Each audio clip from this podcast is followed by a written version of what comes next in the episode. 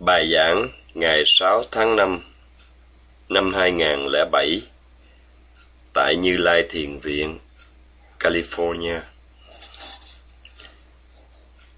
Hôm qua, sư cả giảng về câu nói văn hóa thật là tinh hoa của con người.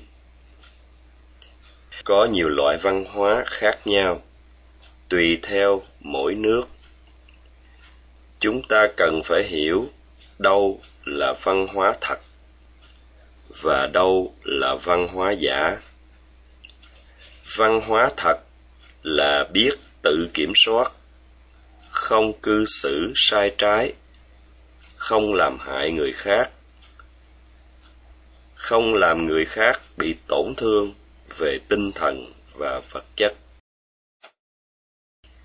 Hôm nay sư sẽ giảng về vấn đề này trong cả hai lĩnh vực, lý thuyết và thực hành.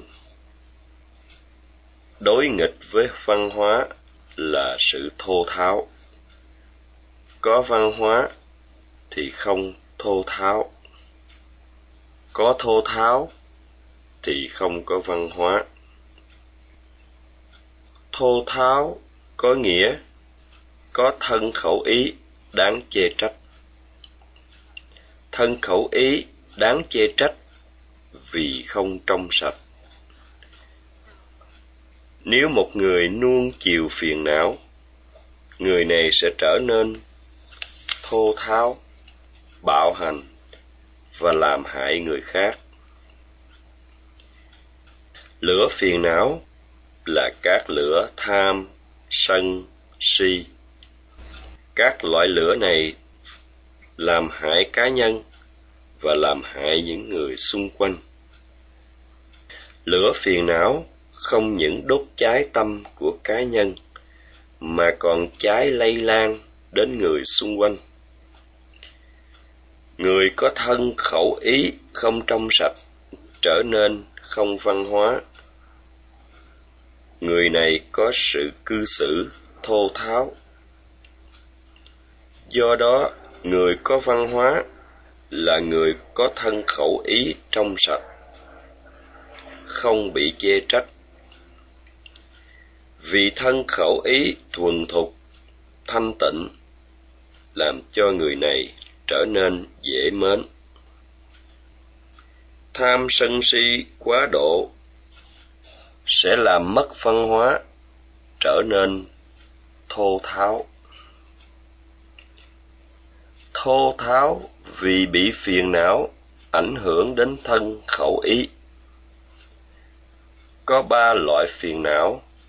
Phiền não tác động, phiền não tư tưởng và phiền não ngủ ngầm. Loại phiền não tác động biểu hiện qua thân khẩu loại phiền não tư tưởng biểu hiện qua ý tưởng và loại phiền não ngủ ngầm chỉ sinh khởi trong tâm khi có đầy đủ điều kiện thích nghi. Sự thô tháo phát xuất từ ba loại phiền não này. Hành giả cần phải có sự hổ thẹn và ghê sợ phiền não. Nhờ sự hổ thẹn và ghê sợ phiền não làm cho phiền não càng ít đi. Hành giả trở nên có thân khẩu ý, trong sạch, dịu dàng. Hành giả không muốn có hành động, lời nói hay tư tưởng đáng nhòm gớm.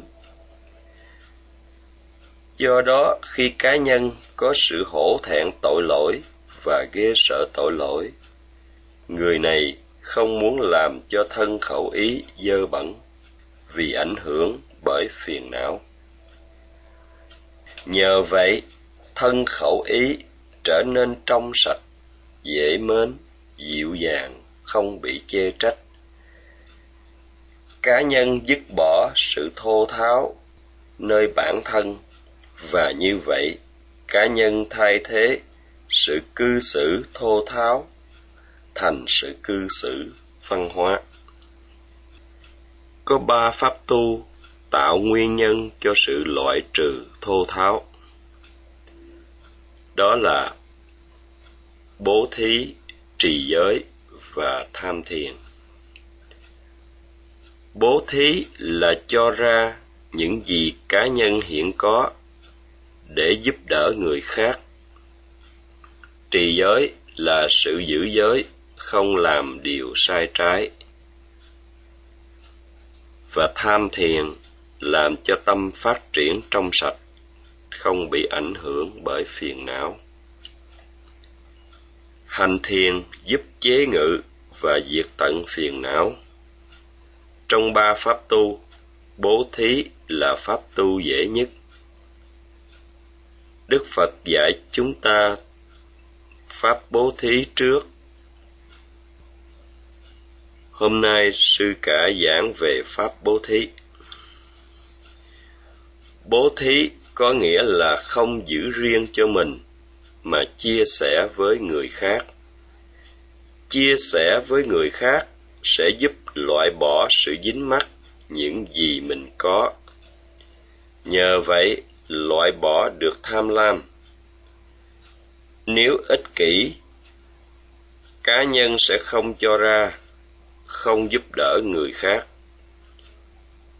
Vì không ích kỷ, khi bố thí, không mong cầu danh lợi riêng tư. Bố thí giúp cho cá nhân loại trừ sự tham lam quá độ. Nhờ không tham lam quá độ, nên tâm được trong sạch. Nhưng chỉ trong sạch đến mức độ giới hạn nào đó tâm người bố thí, tự do, không còn dính mắc. Tâm trở nên dễ mến. Đây là cách cá nhân phát triển được văn hóa qua bố thí. Bố thí với tâm không mong cầu danh lợi riêng tư, nên ngay lúc bố thí, tâm thí chủ được trong sạch. Tâm trong sạch nên làm cho thân khẩu ý trong sạch. Do đó trong lúc bố thí, cá nhân có được thân khẩu ý trong sạch.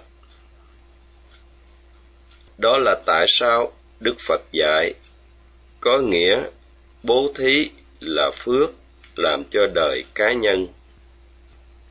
Nếu có ai hỏi có nên bố thí không, thì câu trả lời sẽ là nên phản ngữ kariya có nghĩa điều nên làm. Với tác ý thiện tâm, làm nhân, dẫn đến bố thí, và bố thí làm cho quả an vui, hạnh phúc. Với tác ý thiện tâm, muốn giúp đỡ người đang cần, làm nhân, cho quả phước là người bố thí, hưởng được đời sống đầy đủ vật chất boga sampati bố thí được gọi là phước báo thiện, punya chariya watu vì nó làm cho thân khẩu ý trong sạch. Tuy vậy, quả của phước báo bố thí đem lại cũng không cao bằng các pháp khác như trì giới và hành thiền vì hai pháp trì giới và hành thiền, đem lại thân khẩu ý tốt đẹp hơn nữa. Bố thí với tâm không mong cầu danh lợi sẽ giúp thí chủ thành tựu được những gì mong ước. Khi bố thí với mục đích tốt đẹp, thí chủ không cần phải mong cầu. Tự động phước bố thí sẽ làm viên thành những gì thí chủ mong ước trong nhóm chữ Dhamma Vinaya, Dhamma giáo pháp, có nghĩa là sự chỉ dạy chính xác và cụ thể, đem lại lợi lạc cho mọi người.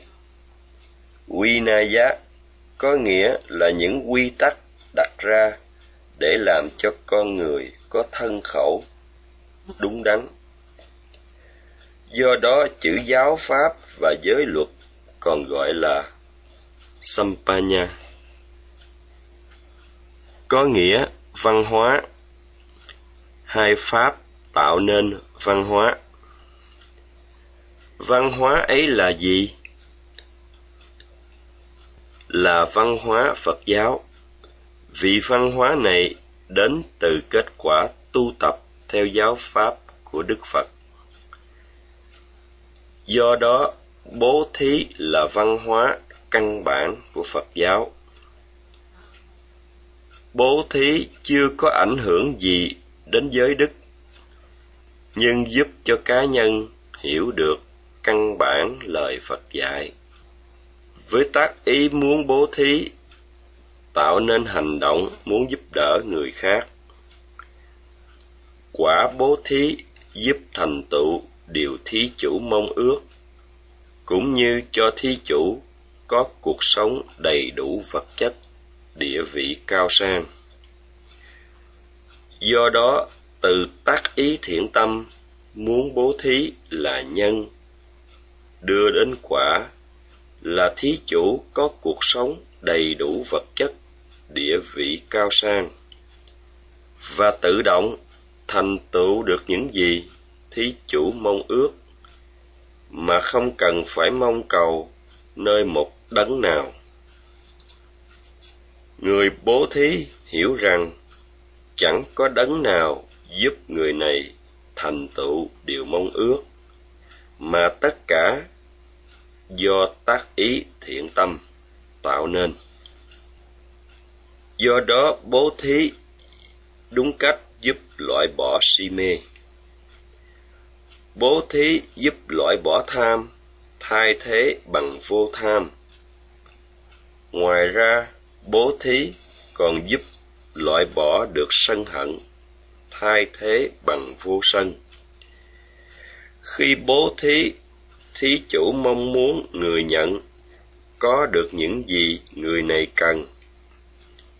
Với ý tưởng như vậy là thí chủ có tâm từ ái khi bố thí, người cho hãy làm với tâm từ hướng đến người nhận. Nhờ có tâm từ hướng đến người nhận, nên loại trừ được sân hận. Vì sân hận đối nghịch với từ ái. Do đó, bố thí loại bỏ sân hận, thay thế bằng vô sân, tức từ ái với tâm từ, người bố thí mong cho người nhận được an vui, hạnh phúc. Vì muốn cho người nhận được an vui, hạnh phúc, nên có sự nhẫn nại, khoan dung và hy sinh trong khi giao tiếp với mọi người. Bố thí là hy sinh cho người khác. Vì vậy bằng sự tu tập bố thí, cá nhân trở nên người có văn hóa. Văn hóa phát triển nhờ sự tu tập bố thí. Do bố thí với sự không mong cầu danh lợi riêng tư và bố thí bằng tâm từ bi. Bố thí như thế là loại bố thí được làm bởi người có trí chia sẻ với người khác bằng tâm từ bi. Người cho ra loại bỏ được ích kỷ. Hiểu rằng với sự bố thí trong sạch bằng tâm từ bi sẽ đem lại quả tốt. Hiểu như vậy nên không còn si mê. Và như vậy bố thí loại trừ si mê qua sự bố thí, giúp cho cá nhân không còn ích kỷ, không bị ai chê trách, là người thiếu tâm từ bi. Cá nhân cũng không bị trách là si mê. Do đó, qua bố thí, cá nhân phát triển được văn hóa cho chính bản thân. Và qua bố thí, cá nhân thoát khỏi tham sân si.